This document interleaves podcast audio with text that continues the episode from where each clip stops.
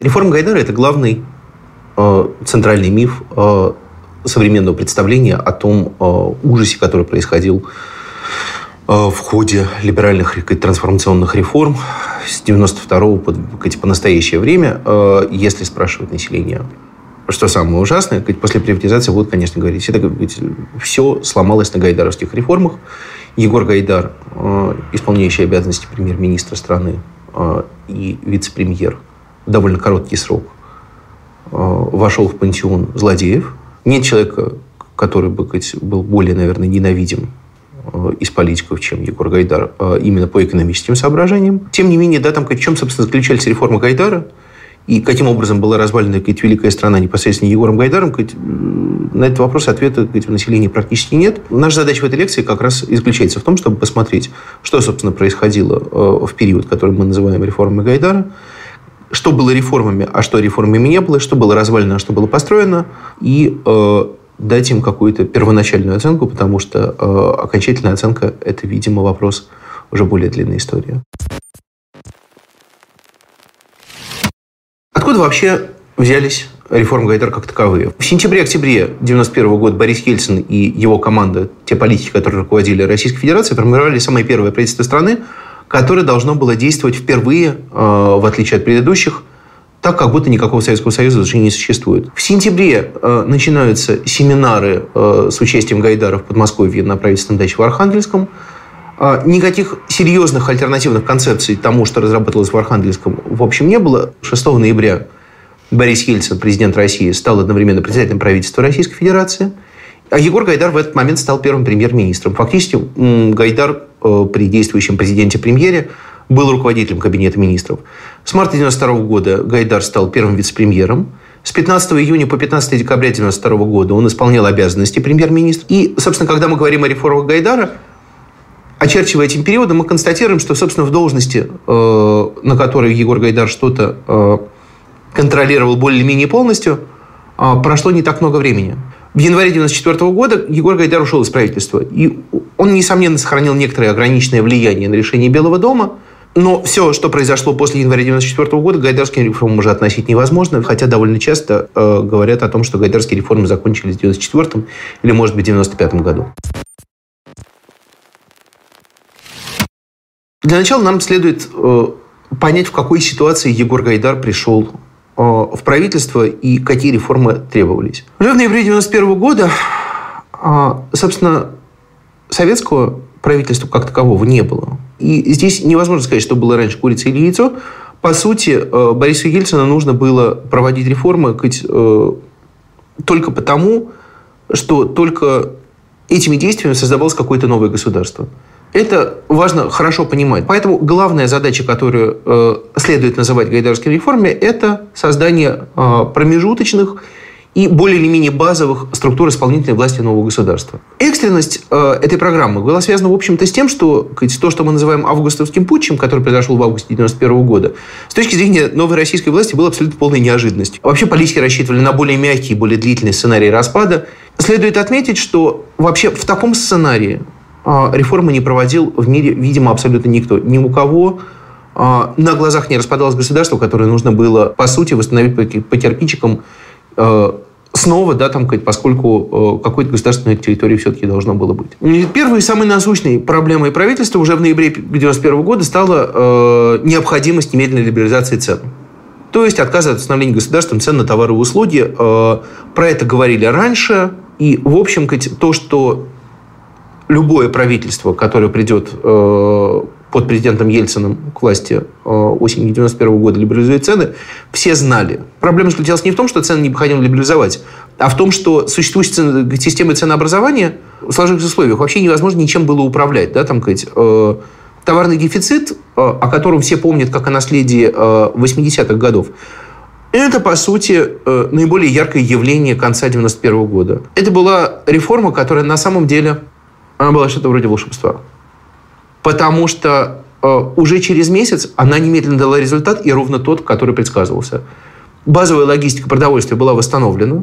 В магазинах, в которых полтора года до этого было что-то очень странное, а под конец не было вообще ничего, немедленно все появилось. Стоило это примерно трехкратного повышения цен у населения, которое в тот момент не было сильно бедным, поскольку этому предшествовало довольно большое э, Горбачевское повышение зарплат. Что очень важно и что сейчас не помнят, э, восстановлена была логистика топлива и лекарств. Это была реформа, которая в самых диких условиях обеспечила работу электроэнергетики, Работа транспорта тоже была бесперебойной. Хотя сама по себе либерализация цен в России не означала распада СССР, и республикам СССР по большей части не поддерживалась. Решение либерализации было принято до Виларских соглашений. По сути, в тот момент, когда Россия приняла решение либерализовать цены, это было декларацией экономической независимости Российской Федерации от Республики СССР.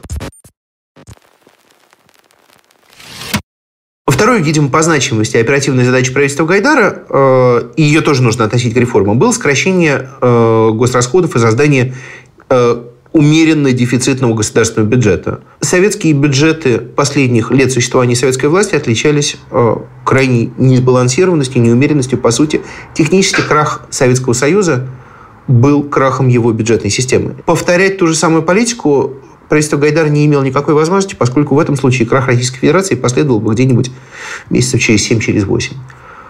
В целом Гайдар настаивал на полностью сбалансированном бюджете, то есть на отсутствии бюджетного дефицита. На практике это было невозможно, поскольку из-за одновременного ухождения российского и советского рубля параллельные эмиссионные центры в республиках СССР работали аж до лета 1992 года, и ЦБ э, не имел никакой возможности контролировать денежную массу и э, объем инфляции. Тем не менее, в ходе либерализации цен шоковая инфляция в январе 1992 года она составила в месяц 245% годовых, но политика бюджетных ограничений уже к июлю снизила инфляцию до 11% годовых. Этот успех удержать э, правительству Гайдар не удалось. Э, в мае 1992 года съезд народных депутатов потребовал э, от правительства Гайдара восстановления эмиссионного финансирования экономики, как это было в Советском Союзе. В частности, нужны были деньги, эмиссионные деньги на угольную отрасль, на военно-промышленный комплекс. Нельзя сказать, что Егор Гайдар не сопротивлялся. Он потребовал отставки, она не была принята съездом Верховного Совета. Дальше в правительство вошли представители крупной промышленности, а Центральный банк вместо Григория Матюшкина возглавил а, Виктор Геращенко. С июля по август 1992 года Центральный банк провел эмиссию на сумму около триллиона рублей. Было объявлено, что это было сделано для, ради разового решения кризиса неплатежей промышленности. Кредитование промышленности было увеличено в два с половиной раза. И, естественно, после июльских 11% инфляции э, это вновь запустило инфляционные процессы. Они запускаются быстро. К октябрю 2022 года инфляция вновь выросла до 22% годовых. Была и вторая попытка Гайдара отказаться от эмиссионного финансирования. Она проходила в октябре 1992 года. Тут, собственно, все и закончилось, потому что после назначения Виктора Черномырдина председателем правительства и до отставки э, в 1994 году Виктора Геращенко с поста главы ЦБ проинфляционная политика была уже не такой жесткой. Попытка финансовой стабилизации в ходе реформ Гайдара была в основном неудачной, это следует признавать. Достигнутое состояние совершенно не угрожало, как это было осенью 91 года, работе госпарата. Никакого непосредственного коллапса экономики, как в 91 году, э, эта ситуация уже не предполагала. В чем важна неудача правительства Гайдара в этой реформе? Судя по всему, она и определила длительность спада ВВП, затяжной характер структурной перестройки промышленности. Или есть основания предполагать, что вот э, отказ от жесткой бюджетной политики в 1992 году и невозможность Гайдара настаивать на своем перед лицом Верховного Совета определила больше спад благосостояния населения, чем можно было ожидать в этих условиях. Следующей по важности задачи правительства Гайдар было, это сейчас звучит смешно, но тем не менее нужно было создать налоговую систему. Советская налоговая система для рыночной экономики не подходила совершенно никаким образом, поскольку существовал, э, существовало регулирование прибыли, не существовал налог на прибыль. Что-то нужно было делать. Налоговый кодекс писали быстро. Мы сейчас забыли о том, что именно правительство Егора Кайдала ввело прогрессивный налог на имущества физлиц. Подоходный налог э, ставки до 60% высоких сумм. Налог на прибыль 32% для предприятий и 45% для посреднических организаций. Очень много изъятий э, в пользу промышленности и огромные льготы для государственной сферы. В общем, это такой довольно своеобразный налоговый кодекс. Видимо, основным его достоинством был введение налога на добавленную стоимость. Налог на добавленную стоимость был придуман правительством Егора Гайдара. Первая его ставка составляла 28%. Это давало доход промышленности. Конечно, НДС 28% мы сейчас восприняли бы с ужасом. Тем не менее, тогда это было нормально, и система НДС, которая была импортирована из Европы, заработала практически сразу. В основном этот налоговый кодекс был, был видимо, ужасен. А во многом не платить налоги стали э, уже в 1992 году ровно потому, что с такими ставками налогов работать было совершенно невозможно. В 90-х на базе этого налогового кодекса была создана устойчивая культура неуплаты налогов. Э, только после появления нового налогового кодекса в 2002 году что-то стало меняться и что-то стало возможно меняться. Тем не менее, новая налоговая система в основах была создана правительством Егора Гайдара. Она существует в тех же самых основах, без каких-либо радикальных изменений, только с изменением ставками по сей. Еще одной задачей, которая была которая ставилась правительством Егора Гайдара, которая ставилась и впоследствии правительством Егора, Виктора Черномырдина, была реформа аграрной сферы. А, это должна была быть реформа землевладения, реформирование колхозов, распуск колхозов и так далее. Здесь налицо было совершенно сверхжесткое сопротивление всех ветвей власти и самих аграриев, которых нужно было реформировать. Задача была абсолютно безнадежной. Вообще в список э, реформ Гайдара попытки правительства в 1992 году реформировать агроотрасль просто даже никто не включает. Э, неудачи реформ во многом привели к тому, что э, Россия стала нетоимпортером продовольствия.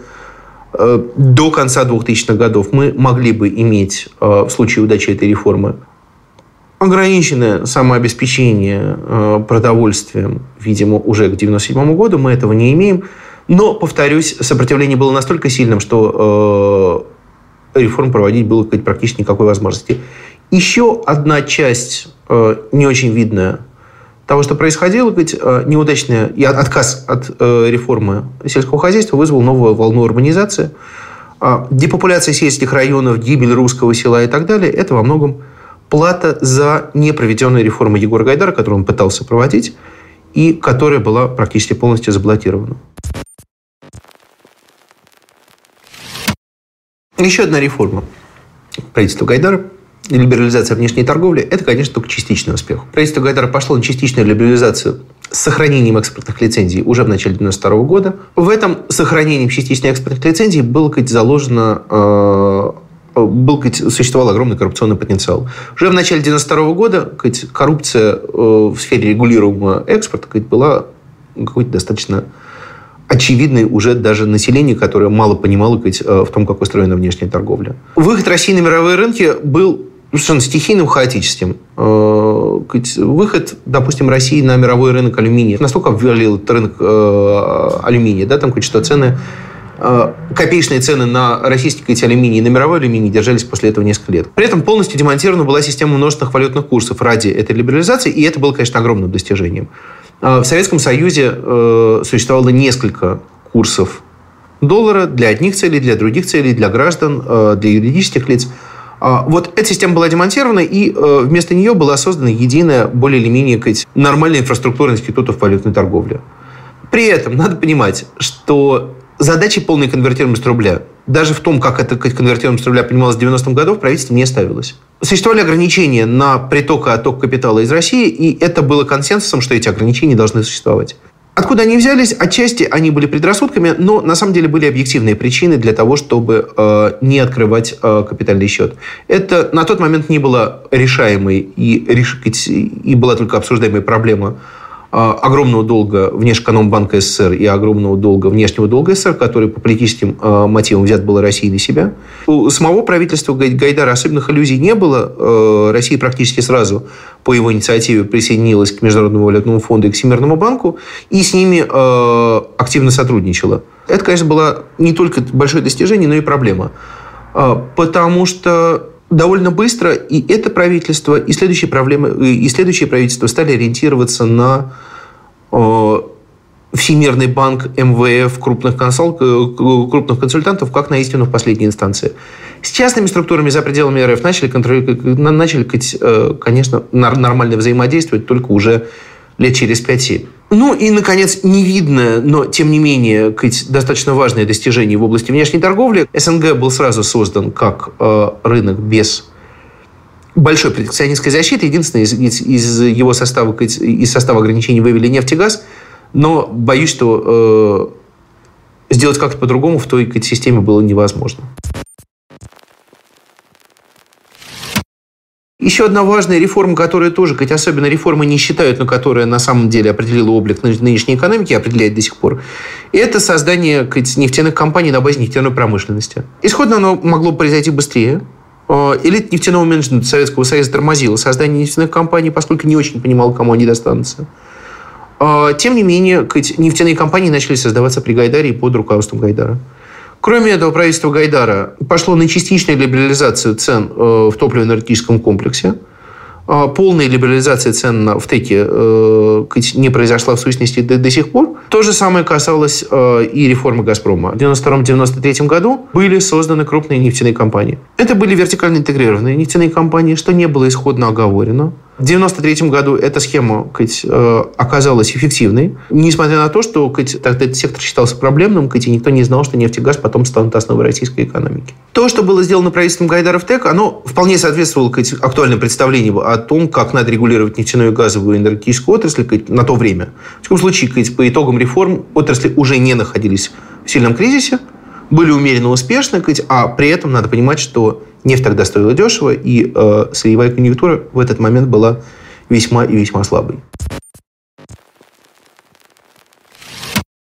В Советском Союзе не существовало необходимого элемента рыночной экономики, который есть практически везде. Советские суды занимались по большей части э, спорами между гражданами и государственными предприятиями, поэтому арбитражный суд был никому не нужен. Эта задача в создании хозяйственной судебной юрисдикции команде Егора, Егора Гайдара решить толком не удалось, потому что главный и ключевой э, момент э, для работы рыночной экономики в этой судебной юрисдикции – это банкротство. Закон о банкротстве был принят только весной 1993 года, уже после накопления экономикой очень большого объема неплатежей.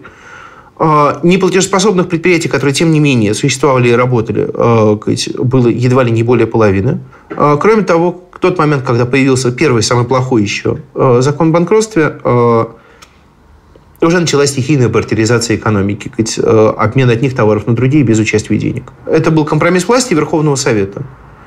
Верховный Совет, разумеется, не мог себе представить, что советское предприятие, которое еще два года назад да, там, вообще в принципе никогда не могло обанкротиться, теперь будет объявлено несостоятельным. Это был плохой компромисс. Во многом он определил хоть, э, значительную часть неудач того, что потом называлось шоковой терапией.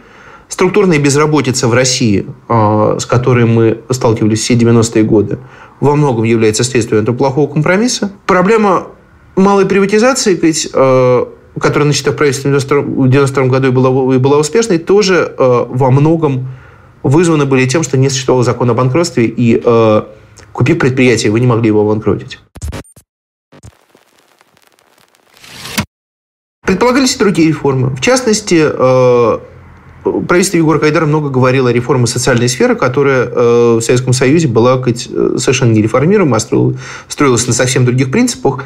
И при низких э, доходах бюджета говорить, э, социальной сфере говорить, были, э, социальные расходы были, конечно, совершенно невозможны. Предполагалось, что будет развернута система адресной социальной поддержки. Это сделать не удалось. Э, видимо, в тот момент э, правительство Гайдар не представляло проблемы, какой слой, какого масштаба это является.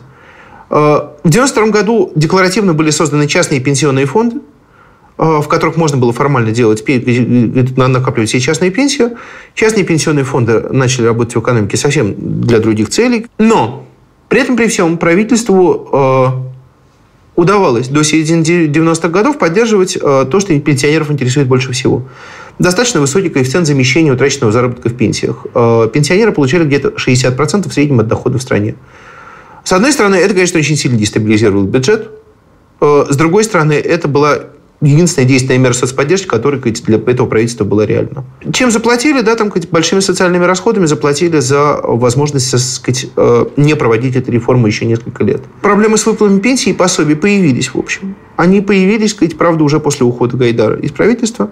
Тем не менее, мнение о том, что э, проблемы в социальной сфере э, были обусловлены неудачами правительства Егора Гайдара во многом верны, хотя на самом деле э, именно непосредственно в период работы Гайдара в правительстве этих проблем не существовало. Еще одной задачей, которую исходно не предполагали решать никакие реформаторы, была интеграция бывшего населения э, Республик Советского Союза, русского населения, переселяющегося в Россию. Это реформа, которую никто на самом деле не оценил и не увидел. В Россию переселилось э, в годы гайдаровских реформ, непосредственно, как мы их определяем, около полутора миллионов человек.